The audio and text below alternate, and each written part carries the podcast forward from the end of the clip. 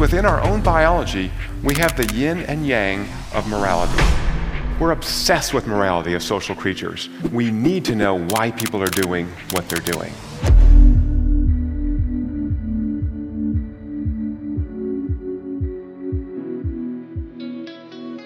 So it's empathy that makes us connect to other people. It's empathy that makes us help other people. It's empathy that makes us moral.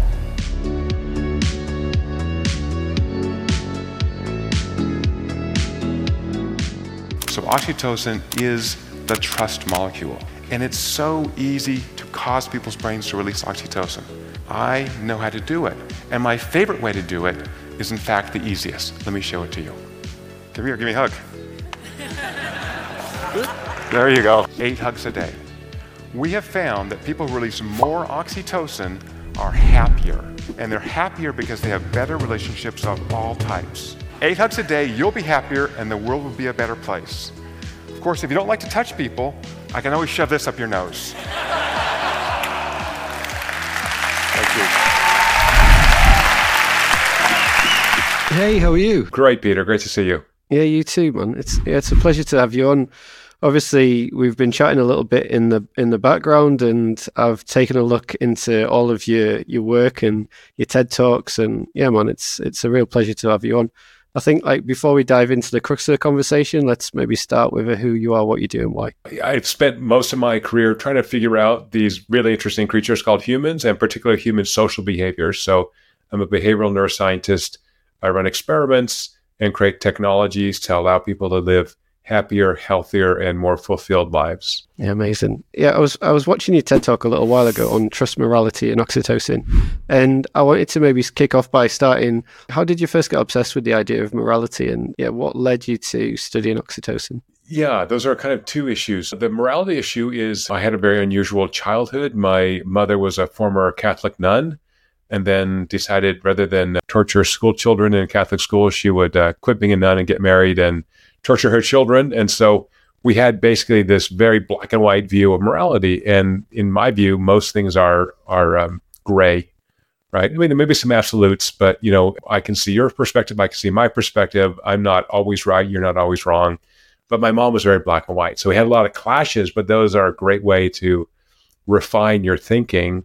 And um, as I was kind of working in lots of different areas on human social connection, kind of happened across this molecule oxytocin that had been studied extensively in animals, but not in humans, uh, not from a behavioral perspective. And so was able to develop a protocol to measure the brain's release of oxytocin, a very tiny little molecule, very sensitive, and then uh, showed how to shoot this into people's brains safely, which I've done hundreds and hundreds of times. So we can really understand this mechanism. So oxytocin for listeners is a is a key signaling molecule in the brain that says that someone around you is safe, or trustworthy or familiar. And it essentially indexes the degree of social connection with that person. So, Peter, you're lovely, and I'm sure my oxytocin is high now, but if my little daughter comes in the room, you know, it's going to be higher. Yeah, definitely. When was the first time like oxytocin came onto your radar? And, and I guess when was it that you started looking at like the, the finite detail of, of the whole science behind the work that you do? Yeah, I was actually on a on a uh, going to a conference up in the mountains in California, and was on. You know, academics are always short of money, so it's in the summertime at a ski resort, and so it's all a bunch of mountain bikers, and then me and one other lady who's dressed nicely. So I said, "Hey, you, it's an hour drive. You must be in my conference." Started talking to her. Uh, her name is Helen Fisher, now a very dear friend, a famous anthropologist on relationships, and we were talking about uh, work I was doing on uh, parent child relationships and the biology of that. And she said, Have you ever heard of oxytocin? I said, Oh, barely. And she goes, You know, you ought to look at that. And I'd already been working on interpersonal trust, which I didn't tell her. And I'm like, Hey, that's the mechanism I'm looking for. Like, how do we survive as social creatures around a whole bunch of strangers, which other animals by and large do not do unless they're related to them? Right? How can we actually exist in London or New York or LA and not be completely freaked out. Or, or for that matter, get on an airplane with 400 other people and be bounced around for five hours. That's weird, right? So it's that social connection with that kind of crowdsourcing of this information that allows us to capture this activity. So I'm an inveterate stealer, Peter. I steal ideas from all kinds of disciplines and then recraft them into something new and hopefully useful. And, and in respect to some of the studies that you've done, like uh, I remember watching your TED talk and you were talking about um, how you gave oxytocin to uh, some of your colleagues. Like, was tell me tell me some of the tales of, of what those initial experiences were. Yeah, there was no way to measure this uh, in humans. Uh, so oxytocin works as a as a neurochemical in the brain and as a hormone in the peripheral nervous system, primarily when women either breastfeed or give birth um, released by both sexes during sex. So birth, breastfeeding, and sex, all too messy to run in my lab. I don't want to get involved in those things. And so, yeah, we developed a protocol measuring very rapid blood draws to capture this three minute half life little spike of this chemical that says things are okay, things are safe. And so I was the initial pincushion. I we just practiced really rapid blood draws and keeping things cold. And uh, then recruited a bunch of people in my in my group and say we're just going to practice on you before we take this out to the general public. Um, yeah, and then yeah, pioneered this way to to shoot the synthetic oxytocin um, through the nose up into the brain, and uh, all this really led us to, uh, I think, a more fundamental understanding of why, as human beings, we need to be embedded in community. How important community is, whether that's in our family lives and our friends at work, uh, and so that in, embeddedness is uh, a core part of our human nature because we are so hypersensitive and need that social information that we really can't survive on our own. So there's some rare hermits and all that, but basically we thrive when we're around others. And that's kind of weird, right? Why am I just like me? Why can't that be, especially Americans? Like we're selfish and we just want to do our own thing.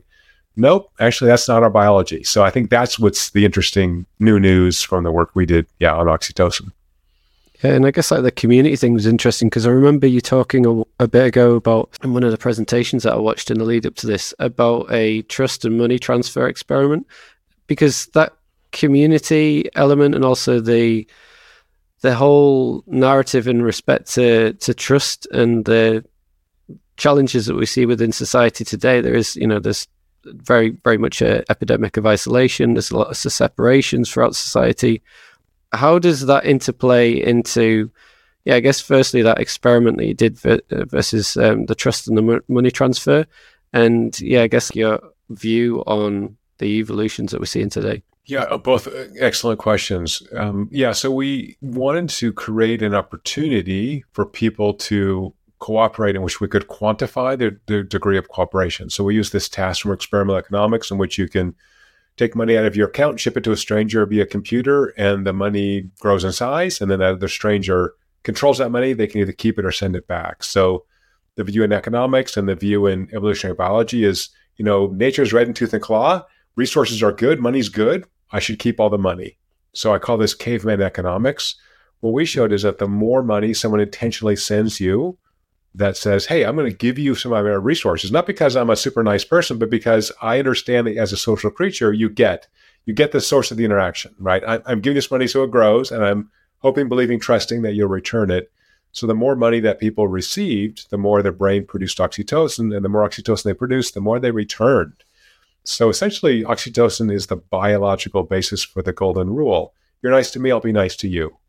So we've also done work, Peter, on the anti-golden rule, which is uh, primarily driven by testosterone, which is mm-hmm. you want to play bad with me, I will play worse. You want to yeah. attack me, I'm going to fight like a banshee and I'm going to beat you up. Or you're going to steal my kids, you're going to have a hell of a hard time, right? So, so that's the balance that we have. So one question is, you know, are human beings good or evil by nature? We're both. I can be evil. You put me in a terrible environment where, uh, you know, I have to fight for survival. I will fight for survival. You put me in an environment of safety, of connection, of community, and I'm happy to be super nice to everybody. Usually, now, and if we know that the the factors that interrupt that, young young man, which you and I both used to be, you're younger than me. You know, testosterone poison between 15 and 25, much more impulsive, much more aggressive, right? We don't control our emotions as well as we get a little older. Our testosterone reduces.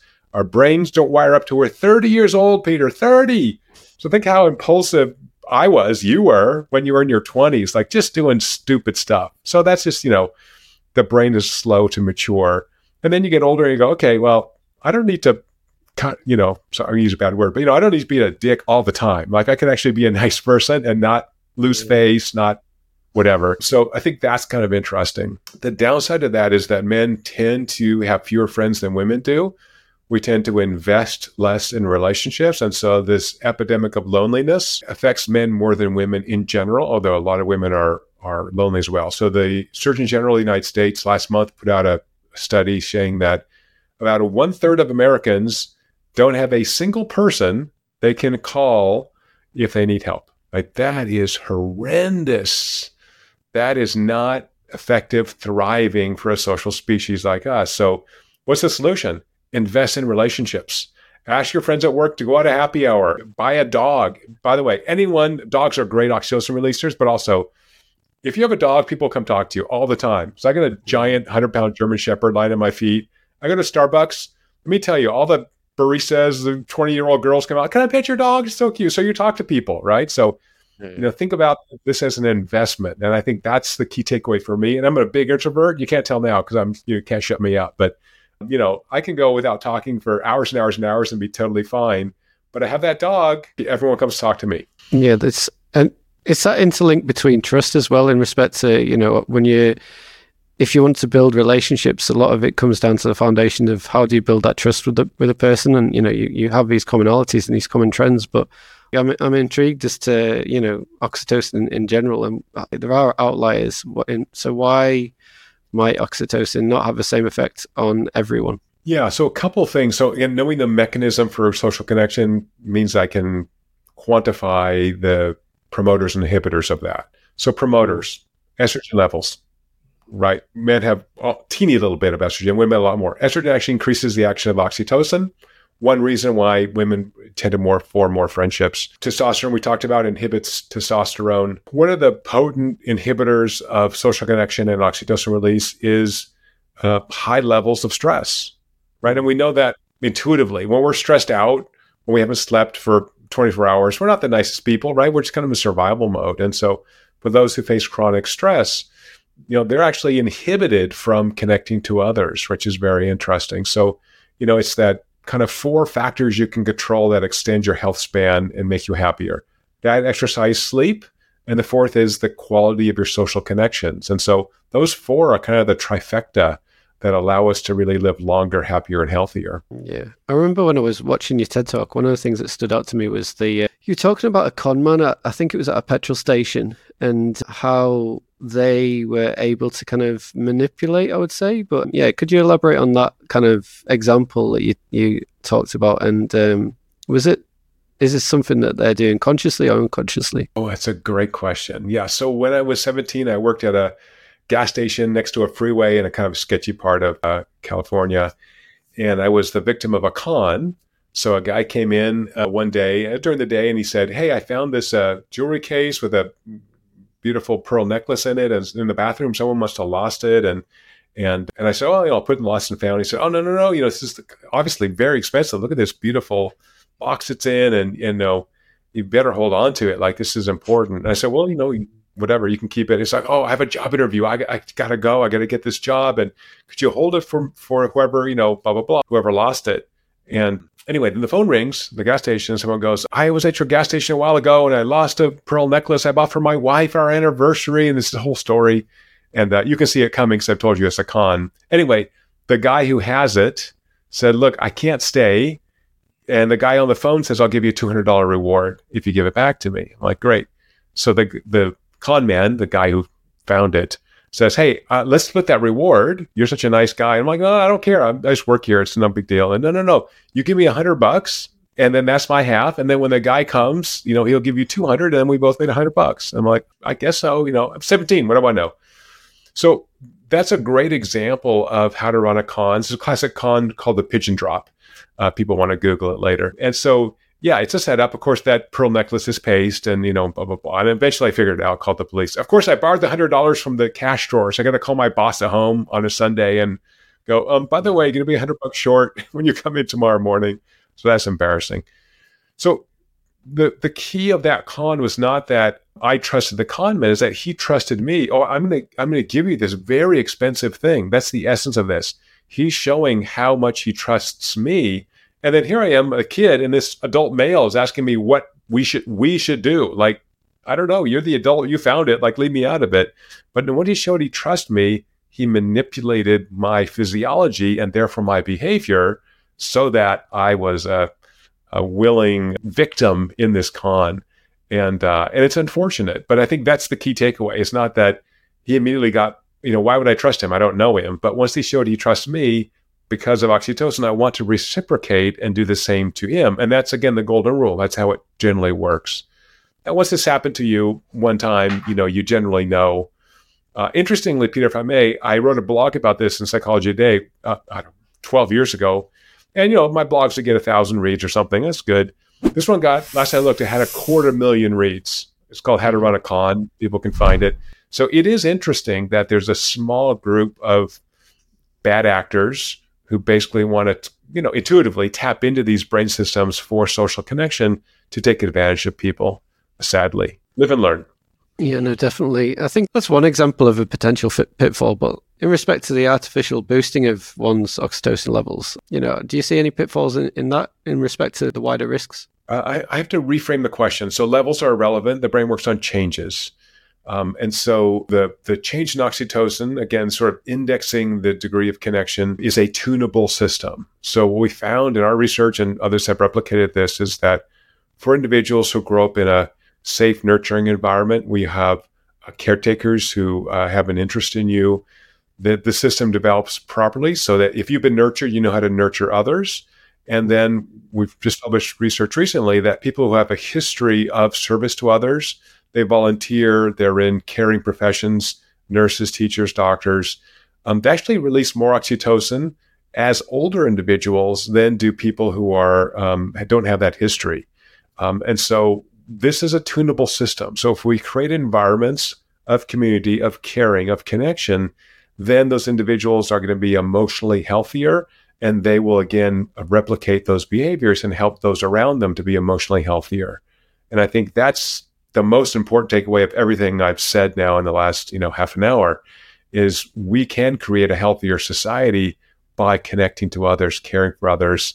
In a word, sharing our love with others. Yeah, definitely. It's and also within those shared experiences, I'm I'm intrigued as to some of the situations that you found yourself in in respect to getting blood samples. I remember reading a, a while ago about some wedding experiment that you did. Um, that's from quite a long time ago, but maybe elaborate on that and also other opportunities you've taken to to kind of delve some get some samples. Yeah. So the original way we measured oxytocin was these very rapid blood draws, and now we have technology that lets us measure it um, literally from a, a, app on a phone and a you know an Apple Watch or something.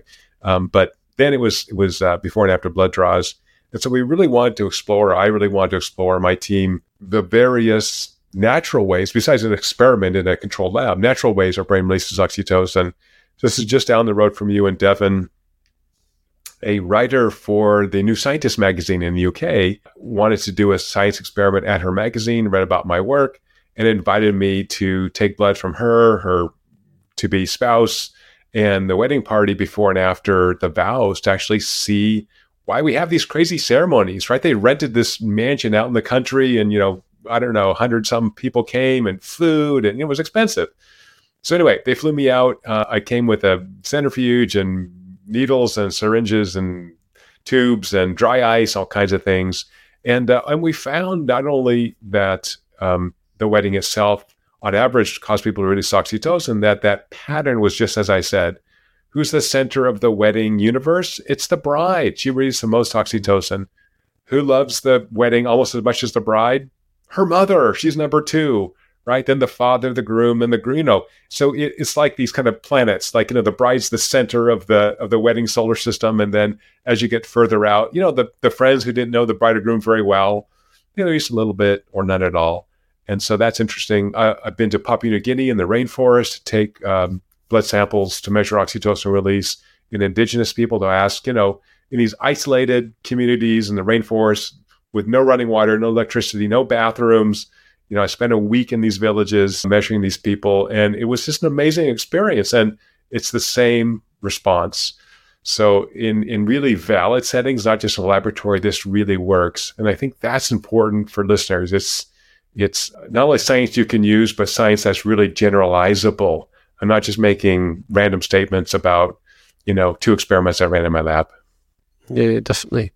Like looking at the grand scheme of things, how do you think that oxytocin's role uh, in trust affects not just personal relationships, I guess, but also larger structures like global economies? That's a great question. Uh, certainly, knowing the physiology at an individual level tells you at some level why trust is very high in Denmark, Norway, Finland, and tends to be lower in the UK and even lower in the US. So part of that is familiarity, right? So uh, uh, I have an appointment at a de- uh, medical school at Aarhus, Denmark. Thanks to all my friends in Aarhus. And you know, Denmark, there's five million people. There's like four last names. They're all cousins. Is it surprising trust is high? No, they're all related to each other. They're the only people in the world who speak Danish. You know, it's a small group of people. So when you get to more heterogeneous kind of countries, UK, US, um, you see that trust degrade. Now there also are uh, formal structures. We've done work on the kind of legal and informal social structures that support trust. So at the global level, you know, why trust is high in Denmark and low in Colombia, that more more has sorry, that has to do more with the legal and social structure than it does with the underlying biology. So what you see in these low trust countries, a lot of what we call in-group trust. I'll trust mm. my family members, my cousins, my clan, whatever that is but I'm not going to have general trust for some dude that, you know, looks different or talks different or from a different ethnic group or whatever. On the other hand, I, Peter, if I may, my experience in Papua New Guinea, which was kind of a, can I use bad words or can I shut up? Yeah, them? free. It's kind of a shit show. So I came with a Japanese film crew and basically everything went wrong besides someone getting seriously injured or killed or something. I mean, it was just, it was, there's just no services in the rainforest and a bunch of things failed. So I was stuck there, couldn't do anything. And it kind of stressed. Like there's, you know, we, we have a film crew with us and we just, you know, it's a one-time experiment. It's got to work. And, and I'm sitting there and kind of, in a 30 hour travel for me to get there. So I haven't slept and, you know, you're just kind of cranky. And the people in the village, of course, I don't speak their language. There are 800 distinct languages in Papua New Guinea. This is how isolated these tribes are. So hmm. people came over. I'm sitting there. I had a translator, but she was gone. And people came over and they started touching my hands. And all I could think of was that there's no running water here. There's no bathrooms. Where have these hands been? You know, I need some hand cleaner. I started kind of like getting freaked out. And then I realized, man, don't be a jerk. These people want to greet you. They're welcoming you into their village of a thousand people. So I started mm-hmm. playing with the kids and making faces with them, and they brought me into their they have sort of these sacred huts where they have ceremonies. They brought me into their homes. And I really fell in love with these people. So I thought, man, what a loser I am. Like, I, I'm supposed to know a lot about human connection.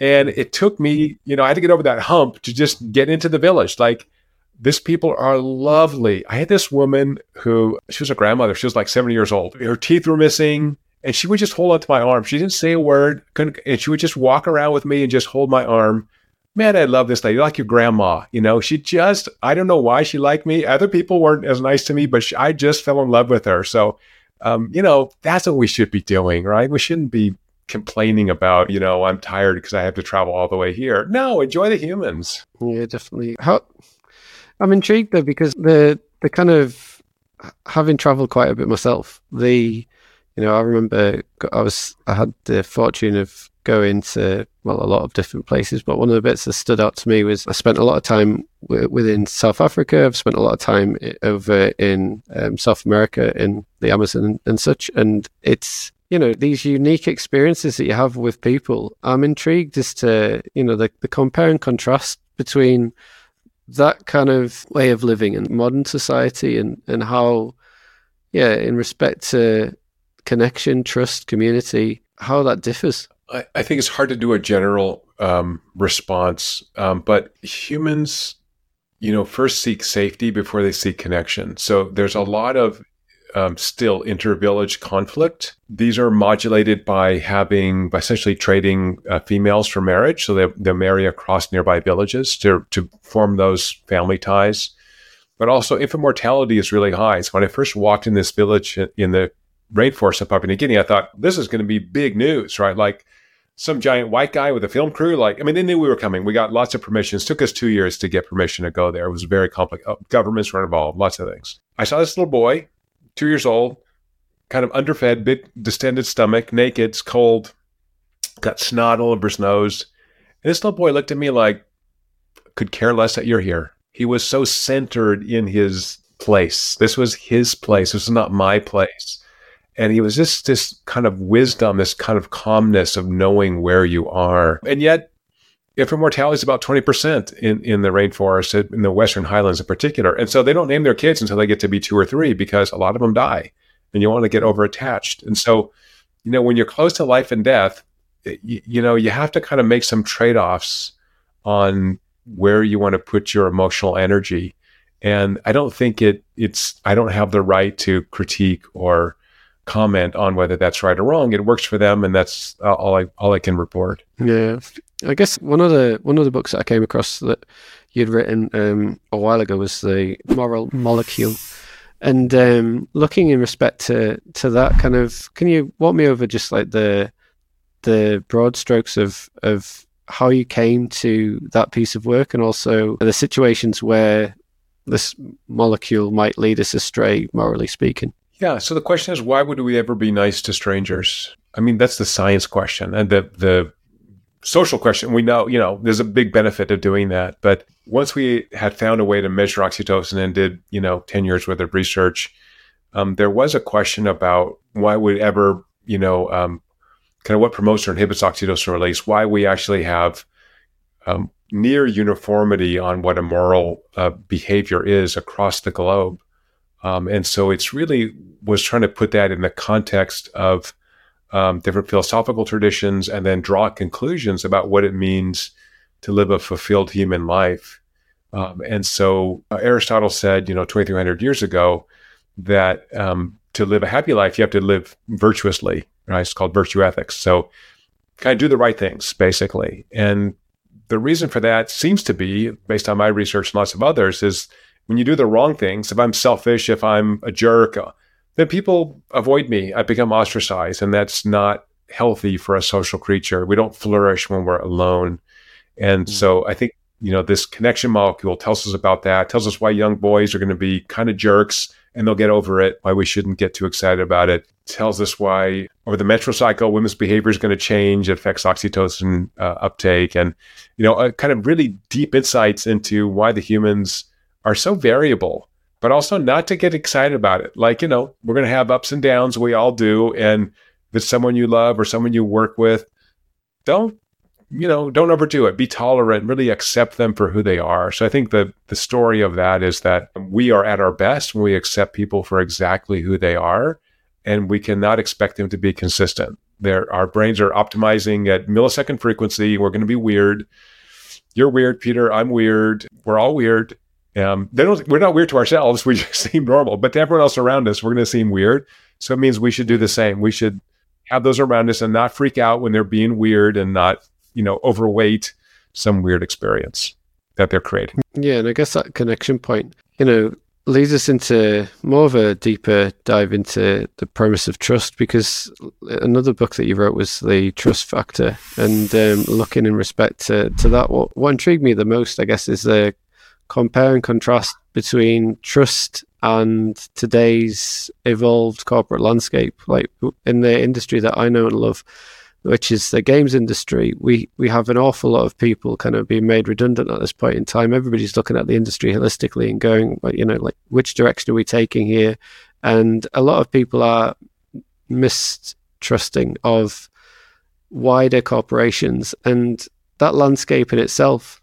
I'm I'm interested to to get your take on yeah, like trust in today's corporate landscape and how does I guess oxytocin play into that? Right. So I think when we first of all when we put people in a in a workplace, that's very natural for social creatures. We bond right away. We form friendships. We can work together on projects. And so what's necessary to have uh, a, a, low friction kind of environment from a human perspective is that um, we have trust. We um, have clarity on our purpose, like why we're doing what we're doing. We have clear goals.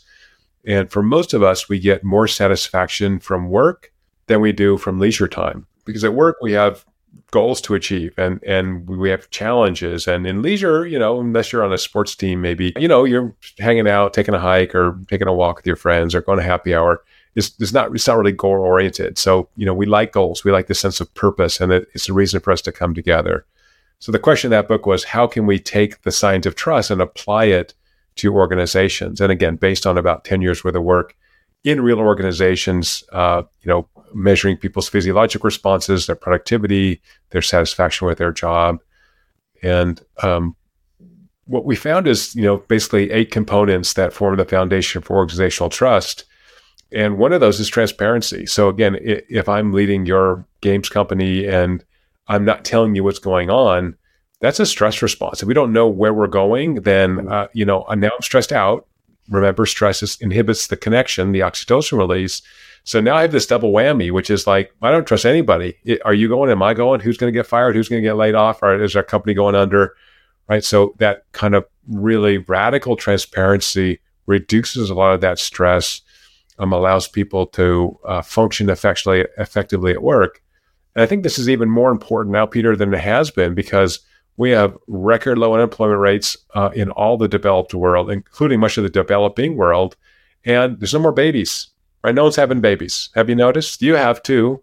Good for you. But no one's having babies anymore. So what are we going to do? We've got to keep the people working not only physically healthy, but emotionally healthy. And part of that is having trust, establishing psychological safety. And the book kind of goes through a very systematic way of how to create that high trust, high performance workplace. So again, if it doesn't induce more performance, if it's high trust because it feels good and we sing kumbaya, that's nice.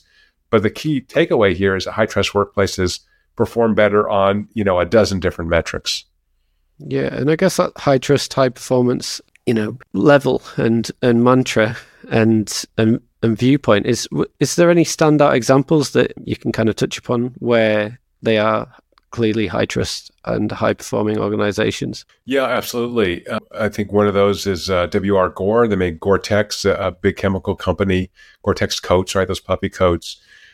And they've done a couple things. Again, didn't use anything I developed. To, they didn't pay me anything. So I'm just giving you an example. But they keep their company uh, location small. So um, under about 150 people. So 150 is uh, about as many people as we can keep track of. And so when they a division is growing, they'll split off and start another office so that you can keep it small. You get to know everybody. A very flat management structure, basically three levels of management, like supervisor, mid level, and and um, you know kind of worker level. They have real transparency on pay. You don't have to guess. Lots of openness about you know three levels of pay basically, but they don't have. It's much more inverted um, kind of pyramid. So it's really a servant leader model where the leadership there's few in them. You can see them all the time, and they're there to help those who are customer facing or manufacturing facing create value for the company. So, really flat leadership structure. So, all those things mean I know who I'm talking to, I have connections with them, and I can see someone and talk to them. I'm not in this giant bureaucracy. Um, and, and, and, you know, Peter, and certainly, certainly I have too, work with, you know, multinational, you know, Fortune 20 companies. Lovely. They have lots of resources. They're a pain in the ass to work with because, you know, there's so many people and you can't get anything done and you got to have 40,000 people sign off. We're closing a contract with one of the major professional services organizations whose name I won't mention. It's been a year and a half. I've seen zero dollars. I've had an infinite number of Zooms and, you know, yeah. they still haven't got to start. it started. Drives me nuts. Yeah, I'm with you on that one because, like, with without naming names, that I think the common thread there is just the slow nature in respect to the speed of change. You know, the the challenges that a lot of big organizations face, they're they're not new, but equally the the need for like remediation. Um, yeah, kind of a lot of companies aren't, you know, that that quick to to pivot. We saw it in the pandemic as well. The ones that kind of pivoted quickly, the ones that uh, kind of flat a structure, and the ones that struggle. And even even today, in respect to the evolutions that we're seeing today, the ones that struggle to change are, are the ones that are so big. It's kind of turning a bus. Just takes forever to turn rather than just that instantaneous spin. Um, but yeah, like that that itself, there's I guess like one of the things that drew me in in in that particular book that you wrote was the eight essential management practices because I think it's worth elaborating on these and also you know highlighting maybe one or two that you feel that are often neglected within some of these contemporary businesses and why. Yeah i, I can go through those uh, briefly. So they somehow magically have the acronym oxytocin um, and so i'll define each of those and then yeah, maybe talk of one or two. So the first is ovation which really means celebrate victories And there's a lot of science on how to do that really effectively. The X is for expectations, so putting in challenge goals for individuals. Uh, the Y is for yield, which is um, once you have trained people, then you should de- delegate generously, let them own what they're doing. Uh, the T is for transfer. This is when people can uh, craft their own jobs. So you get the best buy-in if not only do I, I, you know, show you kind of maximal trust. Hey, you decide what you want to work on. So a lot of interesting companies do that. You you decide where you want to be. The O is for openness. So we talked about the importance of uh, uh, transparency. The C is for caring. So as I said earlier on the Moral Molecule book, uh, you know, we're going to form relationships with individuals, and if those are caring relationships, if I'm I'm really committed to helping you as a colleague develop professionally, personally, uh, even spiritually, then that forms a relationship that reduces the friction and increases trust. Um, I is for invest, so we want to have a sense of, of personal and professional growth. So companies that invest in individuals give them opportunities to grow.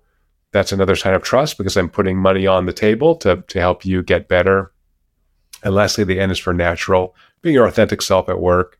Um, so we don't like fakers. We don't like the the BSers. Uh, you know, if you can just come to work and be who you are, you're not burning all this energy thinking, "Oh, are people looking at me? Did I wear the right clothes today?" What you know, just be who you are. It's totally fine, and particularly from a leadership perspective. So, um, of those of those eight, they're all very closely related to organizational trust, and so um, we have worked with a lot of companies uh, and and organizations like police departments to actually um, measure those eight factors and then create interventions around one or more of those to actually increase trust, increase performance, and importantly, increase job satisfaction. So I, if I'm in a less, you know, social friction network, I just enjoy my job more. Um, and so um, I, I think that's probably enough. I can go into more detail if you like. In respect to trust, though, trust is a fragile thing, and you know we, we see it within business, we see it in personal relationships, we see it in, to a wider extent in politics today. If the the question I'm interested in asking is if trust is shattered, do you, and do you feel it's genuinely some genu, genuinely something that we can get back, or you know, or is it once it's gone, it's gone? Um, what's your views?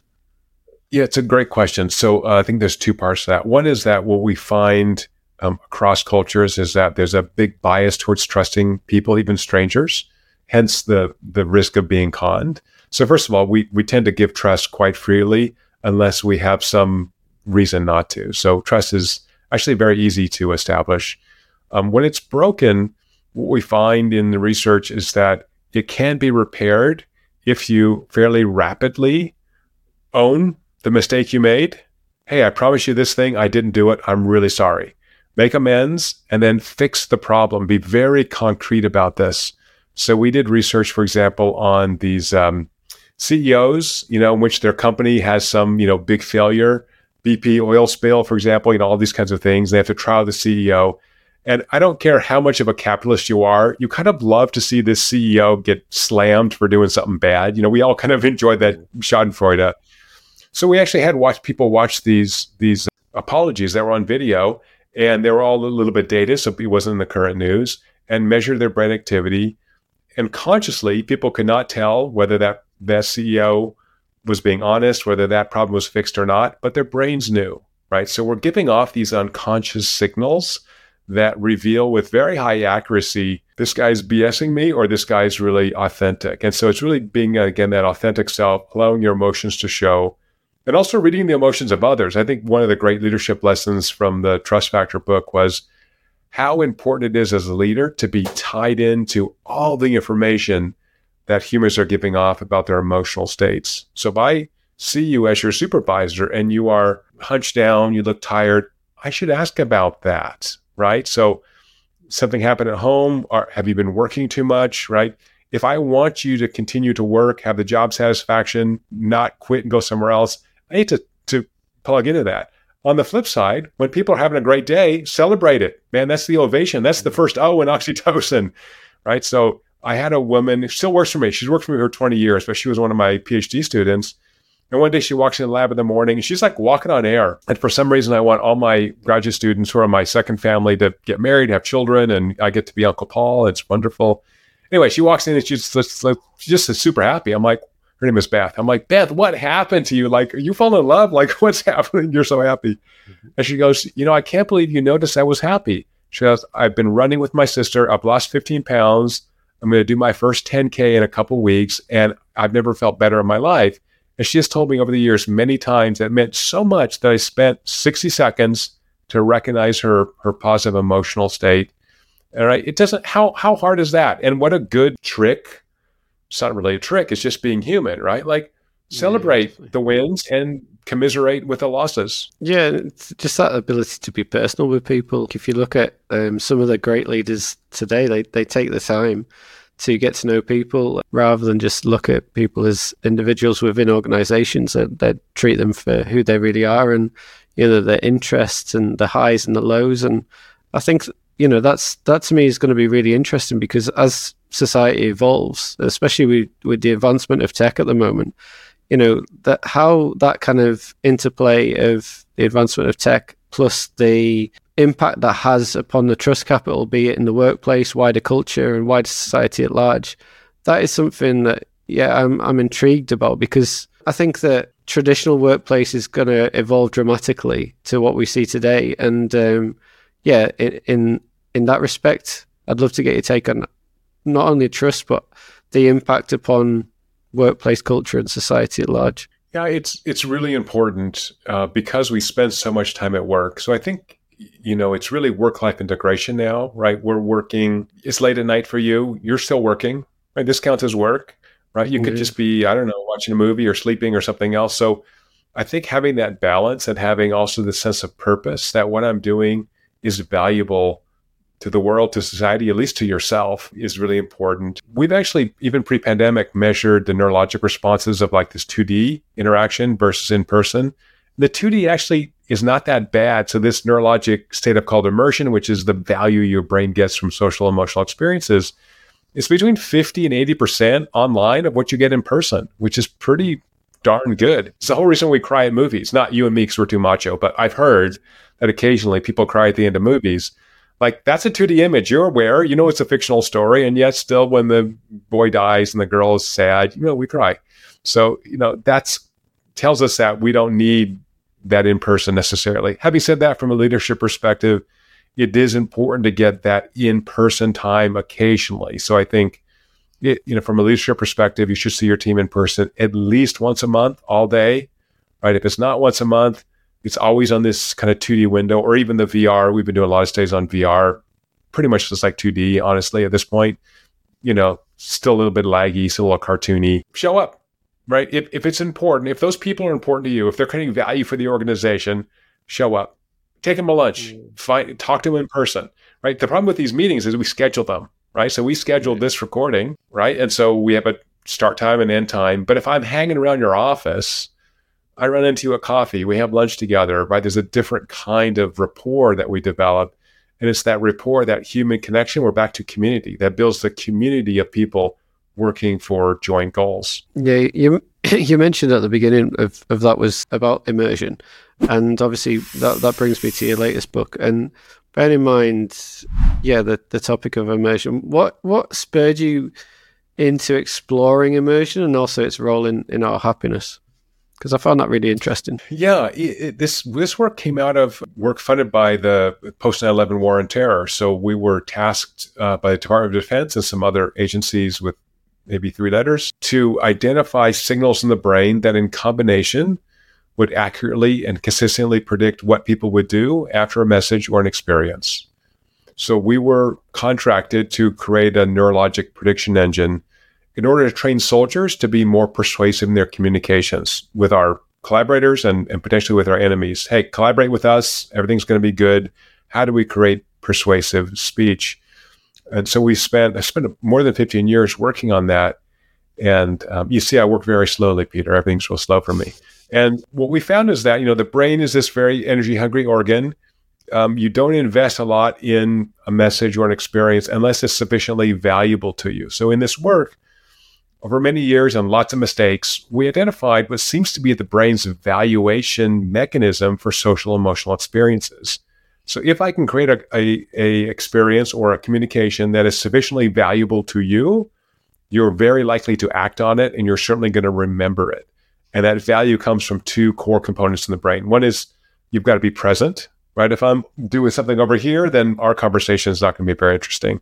But second, it's got to generate emotional uh, response in me. It's got to be, mm-hmm.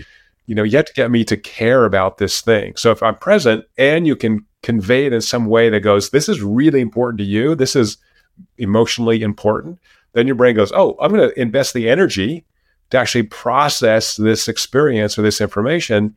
And once I process it, it goes in my brain and goes, oh, important thing. I should probably do that. Right. So, anyway, once we did that, then the next question is, why do so many experiences we have suck? I mean, you know, in the vernacular, go to the grocery store, go into the Department of Motor Vehicles. Like, why are these things not spectacular? Why can't we get fabulous all the time? And so we've done many, many studies and then create a software platform that allows anybody to measure what the brain loves in real time by applying algorithms in the cloud to data we pull from smartwatches and fitness sensors. And so the applications here are in marketing, second by second data in real time from a ton of people and optimize your messaging and marketing. Um, we have a lot of users in the corporate training and education space. So, how can I actually not put learners to sleep? How can I get information in people's brains effectively? How can I show the ROI from corporate training? And man, we found made tons of progress. I mean, uh, Accenture is one of our biggest clients in that space. Been very open about it. I can talk about it. Accenture spends $1 billion a year to upskill their employees. And they've been using our platform for almost six years now to really optimize how they uh, design and deliver the content uh, to their employees to increase the ROI, increase the amount of information that gets in your brain. And so immersion is that neurologic metric. And then lastly, now we're working in the emotional wellness space. So we've talked a lot about connection, community, um, extending health span, and to have a metric and a goal for social interactions to build up my emotional fitness. That's the latest thing. And I'm super excited to share that. We have a free app called Tuesday that anybody can use if you've got a supported wearable that uh, captures the value you're getting in real time from hanging out with you, Peter, or going to the pub or um, watching a movie or anything with social emotional content. I can see that data in real time and I have a ring to close that learns about me and helps me build up my social emotional connection. So, as I said earlier, I'm a big introvert. I can spend 10 hours in lab, not talk to anybody, be very happy but I know that's not good for me, not good for my brain. And so, you know, I believe in my own research. So I've invested more of my time and energy into building up those relationships so that I have that good emotional fitness. I have people, you know, I have a friend who will call me up and say, blah, blah, blah, we're doing this. And Grace, hey, I love you, man. I love you too. And how great is that? That someone outside of our family says that they love you. And if, as long as I really mean it, not fake Hollywood love, but like, that's the most important thing, right? If I have that core group of, you know, for me, maybe six, eight people who I'm not related to, who I can call up at 3 a.m. and say, you know, I'm having a crisis. I need you to come now. And they'll show up. Like that's freaking amazing. And if you have that in your life, you know, your life is going to be so much happier, but also you'll live longer and live healthier. So, how awesome is that? Some work around like the blue zones and stuff that was a while ago. Um, and I think Netflix had a, a, a, series in respect to some of the commonalities that we're finding within communities where they were living longer, becoming centenarians, and looking at that, like, you know, community and togetherness and all, and all that good stuff in respect to social connection. Like that was, that was something that it's proven it's it's evident and from a friendship base like you know it's it's funny as we as we grow older we we we begin life as potentially like a social butterfly, and you're bouncing off different um, networks of friends. But then in time, you you realize that the friends of true meaning and substance, uh, you know, they are a group of you know five six people that you know that you can lean on at any time, and they you can support them, and they can support you, and and that's the beauty of connection in respect to connections that matter. And like look, reading reading your book immersion. I, I remember looking at um, some of the four main pillars that you talk about. We've we've talked a lot about social connection, but I'd love to just talk a little bit more about the others in respect to novelty, challenge, and control, and also hmm. from your respect, like which resonates most, most with you and why. Yeah, that's a great question. You know, there are a number of factors that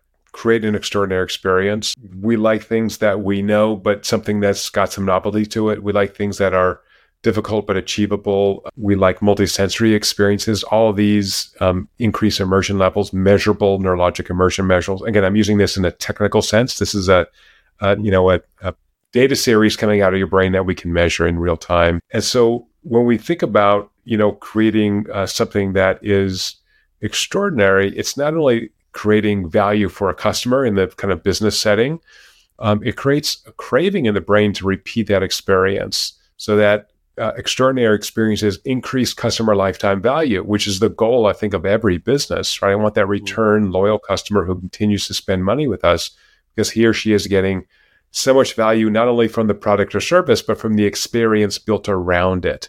And so that's really where the book comes in. How do we actually build that in into marketing, into entertainment, into education and training? Um, and so, you know, all those are super important. The the subtitle of the book is about happiness. And so what we found is that when you have these extraordinary experiences as they accumulate, you begin to train your brain to be present, to be emotionally open. And because of that, because of neuroplasticity, sorry, neuroplasticity, it's late in the day hmm. for me too, we're able to actually expand our ability to connect to others. So the the quote business experiences we're having when they're extraordinary an amazing movie. Think about how you feel when you've seen an amazing movie. You feel emotionally open. You feel connected. A great experience at when you're shopping or whatever that is you just feel better about yourself and you're a nicer person. You're open to more kind of connections. That's why we have you know we take dates to the movies and to food mm. by the way. Food is also a celebratory act because we want to induce that emotional experience that opens us up. And so the more open we are the more we can build those friendships, those important, valuable relationships, and the longer we live, which is amazing, right? So, those humans, they drive us crazy sometimes, but also we really need them. Yeah, like the customer experience thing is is I'm I'm interested in exploring a little bit more because why do you ex- why do you believe extraordinary customer experience is so important? Like I, I I believe it is as well, but in respect to your experience, why do you believe it's so important? Yeah, when we measure this, because we built a platform and we have people using it every day, we have uh, the book's based on 50,000 brain observations. So we just have lots and lots of data. And essentially, when you have, let's say, a shopping experience, I'm looking for clothing or whatever I'm doing. But when I have that sales agent who assists me, who seems to really care about my outcomes, who's not just trying to earn a commission, that social interaction banks uh, uh, bumps up that immersion substantially. So it's that human component that makes it more valuable. It's the watching the movie alone by yourself in your bedroom versus going to a theater with friends. Even a theater by yourself, but you have humans around you, you're laughing together. Right. So you know the book has examples of all of that where that social component uh, at least until you know the robots take over and AI runs everything, the social component is still really valuable to us. Mm-hmm. And so, to the extent that you can make that EX to CX mapping from employee experience to consumer experience, that's really where the magic happens. Uh, so one of the companies I work with a lot is the Container Store, which is a, a US based company that sells super, super nice containers for everything. And in uh, retail in the United States, the average turnover, employee turn- turnover is about 66%. It's less than 10% at the container store. They hire people, they spend about 80 hours in the first year, 80 hours training them before they go on the floor. I mean, it's an amazing place. And you walk in and you're like, okay, this is a $100 trash can, which is gorgeous. And now this person is going to tell me why it's worth 100 bucks. So hmm. I, I'm a cheap guy, Peter, and I bought a $100 trash can that I love every day of my life. Stainless steel, perfect mechanism. It's gorgeous. I would never normally spend that if I didn't have that human going, you know what? This is going to change your life. Because every day you got to put crap in the trash 10 times a day, right? Why not have that experience be just perfect? The lid, it's just gorgeous. Doesn't get fingerprints. It's, I love it so much. So anyway, thank you, Container Store, for that little story. But that's the experience, right? Like we're all kind of cheap. We don't want to waste money on stuff. I can get the tra- plastic trash can, or I can have the world's most perfectly engineered trash can, but I need a human to help me make that decision. So, having said that, everybody, if it's an important decision, buying a car, buying a house, buying a company, getting married, getting divorced, sleep on it, right? We are influenced, like the con man, by bad actors or people who just have other goals than our own benefit in mind. So, if it's important, If you sleep on it, that information consolidates, you get categorized, and you make better decisions if you sleep on it overnight. So don't just go shopping like crazy. But you know, retail therapy is a real thing, right? It feels good. Mm. First of all, I got some nice goodie. I'm looking for a prop. You know, some wonderful brand, brand new Bluetooth headphones, and the person in the store was awesome. And I talked to them, and they told me all the details that I probably wouldn't have read in the manual or whatever. And so, really, that I think is the core for the experience economy, which is what most of what we want now. Yeah, definitely. Like you want brands to be connected to to people and, and when people really have a understanding of the brands and the companies that they work for and, and akin to Simon Sinek like that the, the the actual why then yeah you get more positive experiences in respect to companies like that 80 hour training you don't you know to compare and contrast that with some behemoths that we see in the world you don't get that level of training and because of that you see huge levels of people leaving in their droves and they're wondering why they can't retain staff and it's simplistic things like if you treat people well, if you look after people, if you provide people opportunities to to grow and be nurtured and develop, then you know we have opportunities for people to show up in the best versions of themselves and and provide the best impact to be it the employees that they work for and also the customers that they they uh, they serve. And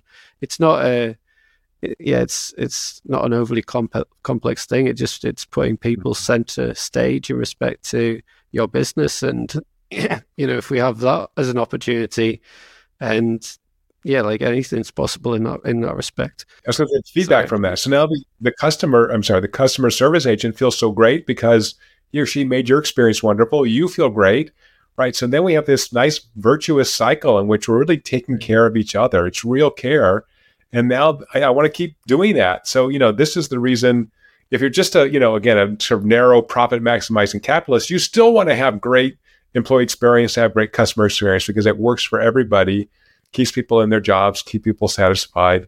And, you know, most people don't leave their jobs for more money. They leave their jobs because my boss is a jerk. I don't like working here. People are not very nice. So yeah, let's make some great workplaces. No, but talking about the desire to create great workplaces, like a lot of companies today, they're stumped in respect to organizational transformation. We are in a point of point of change whereby organizations are having to change both with external factors forcing that change upon them and internal employees and customers wanting more from the company. So well, I guess why do yeah why does why does so many companies find organizational transformation so hard? Well it's a big talk, topic. First i think we get locked into particular ways of doing things. So again we our brains are very lazy. Once we establish a pathway it's very efficient to keep doing the same thing. We don't like change because change is metabolically costly. That's the first uh, the second is that there's a fear of the uncertainty, right? So we're going to change things. It's like better or worse. I mean, I don't really know. And so again, it's from a brain. I'm always going to come from the brain perspective. Always my scientist hats on at all times, Peter. So mm-hmm. from the brain perspective, I don't. There's a new thing. I don't really know. I'm not really bought into it. Um, but lastly, I think there's a sense of poor measurement, right? So I really want to know if I'm going to implement this new program, if I'm going to transform my company what are my outcome measures? So I have to wait a year or two years to see a sales increase or job turnover decreases or whatever. So I mentioned I work with police departments. So as you know, you know, lots of kind of pushback on police being a little bit too violent, at least in some some cases with criminals, and kind of a negative view towards the police. And there's a lot of turnover in policing in the first couple of years, and so we worked on programs where uh, younger police officers who are working nights and weekends and not the best time and kind of screws up their family life had a chance to see what their supervisor supervisors does. So they know the supervisor, but what's the the dude above that guy and invest on a day doing this is a generally lieutenant or a captain doing their job, seeing what they do. They're getting a sense of how this profession evolves and why it's you know they kind of know why it's important, but you know what it means to be off the front lines and still creating service for the people around you. Was really successful successful at reducing uh, job turnover, and so it's that kind of thing where you can kind of run experiments, be clear on the outcomes, and then measure whether you're actually making a difference. And I think that measurement's got to be rapid. It's got to be objective. Um, it's got to be um, you know really creating value for the organization, which to me means creating value value for the employees. Yeah, that, that value piece is, is key because when you align value to people's values, then they have more connection and there's more resonance in respect to what there's a deeper meaning, you know, back to that going to the movies and having an emotional connection to to movies. Like if you can create an emotional bond with people and um, through commonality, shared values, and you know, like that that builds trust, that builds uh, relationships, and in respect to the building of relationships, it builds prosperous companies, it builds progression, and and that's that's the advantage that we have at the moment. I'm I'm intrigued because obviously looking at the the neuroscience, what does the neuroscience say that leaders should be doing specifically in respect to organizational transformation? Yeah, I think it's a couple of things. One is to be very clear on what I call transcendent purpose. Why are we here? Ultimately. So, you know, I think two of the greatest management thinkers of the 20th century, Peter Drucker, who was on my faculty uh, for 10 years with me before he passed away, and um, Edwards Deming, both said for every organization, their purpose ultimately is to improve people's lives. For profit, nonprofit, government, right? This is what we want. We want to improve our lives. That's why we're paying for this good or service. Um, so that's the first is having a clarity on what our purpose is. How do we how do we improve lives? How do we transform human beings to help them live better? And then make that purpose a lived purpose. It's got to be alive in everyone's lips all the time. So, some years ago, I was with a group and I visited LinkedIn. Every group I met with at LinkedIn said, as I walked in the room, whereas our group walked in the room, they said, at LinkedIn, our purpose is to help our members be more successful and more productive. And that's measurable right? LinkedIn has all your eh, work history. They can see if you're being at least more successful, if you're getting promotions. Productive might be a little harder, but uh, at least you're not getting fired, right? So you know you have some indirect measures of that. So they they were quote forced to say that, but they said, look. By the by the second or third time, I'm like, okay, dudes, you guys are like in a cult. What's going on here? They said, no, we say this every day because it's a screen, and if we say that, then we have to have in our back of our minds is this something we should be doing? Does it increase one or the, one or both of those metrics? If it doesn't, we shouldn't be doing it. So I love that. Be super clear about what we do. I find so few organizations have that. Maybe they have some statement on the wall, you know, our mission statement or whatever. It's got to be alive. It's got to be part of that DNA of the company. Everyone's got to be thinking about it all the time. And for me, Peter, and please push back if you disagree, I think it's not only uh, improving people's lives. I think it's really transforming people's lives. I think the best companies are literally transforming the way people live, uh, whether they're happy or sad, extending their lives. This is what we really want, right? We're, you know, I'm happy enough, but can you transform my life? That'd be awesome. Yeah, I think like for me, purpose is yeah. Like a lot of people get confused in in respect to purpose, and people look at it as being another like CSR exercise, or we've got this statement that we stick on a wall, and and that's what it is. But it, it's totally not that at all. It's like a purpose is a heartbeat of an organization, and it has to be beating, and you have to it, it has to. It's it's the lifeblood. So without that kind of constant flow of within your organization, within your people, within the communities you serve, the constant narrative of this is what we stand for and represent, and these are the reasons why. You know, with, without that, what is your company? And so the the very essence of what a company is and what people are, it's it's that essence. It's it's the heartbeat. It's the why. And then equally, the the key part of purpose is not simply talking about this is what we do. And this it's it's turning that into action and actually galvanizing people into shared movements for change. Because why are we here? We're here, I, I believe we're here to impact upon the world. And it's not simply about turning up and doing work and going home. Like it's about ensuring that the generations that follow us are in basically inheriting a world off us that is in a better state than the one that we were born into. And if you have that that constant progression, and you if you kind of enf- encourage people to think holistically in respect to the opportunities that we have ahead of us, then it galvanizes people towards that shared mission. And it's it's constant. It's not something that you know. It's this is our purpose this year. It can it can evolve. Uh, just as people evolve, as our interests evolve, as our values evolve, so should your purpose. And that to me is live purpose. It's people that stand for and represent something, but then equally are willing to act upon that to drive movements for change for the progression of people and planet. Like it's That's what I believe. That's why I kind of set up Purpose Made as a business because I, I think that we need to be cultivating that future conscious thinking and behavior to make sure that people are more conscious of the challenges, but more embracive of the opportunities that await us. And you know, that's that's how we build better communities, better societies, and better companies. Because you know, like it's a desire to do more and believe you can do more and deliver more. I love that you said act on it. It's not enough just to know it; you have to act on it. And even you know the hyper capitalist Jack Welch toward the end of his life, he said two things to support what you said, Peter, which is first he said management 2.0 is all about trust. It's not about top down, you know, micromanaging.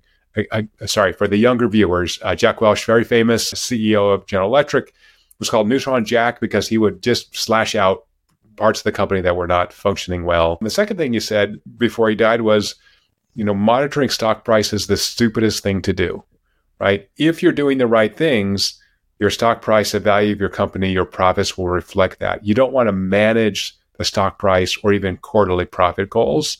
Those are okay metrics, but they're driven by all kinds of other things. So do the right things, and then you know the valuation will happen. Yeah, definitely. Um, from from a purpose perspective, what what is live purpose to you? I think purpose is knowing, as you said, why you're here. What value do I create for those around me? uh, whether those are my colleagues, whether those are my customers, uh, whether those are my family members. So I think ultimately all of us are here for service, and service is how we invest in relationships. And again, that could be a customer relationship, it could be a friendship. You know, you can't survive without, uh, in terms of having a relationship, unless you're serving others. Mm-hmm. So I think purpose is really about service, willing service uh, maybe sometimes unwilling. Sometimes we're we're under the gun and we don't feel like doing, you know, providing the great service, but do it anyway. So the great thing about neuroscience is, you know, you can trick your brain to do all kinds of things that you don't think you can do, right? You can get used to jumping out of airplanes. You can used to lots of things.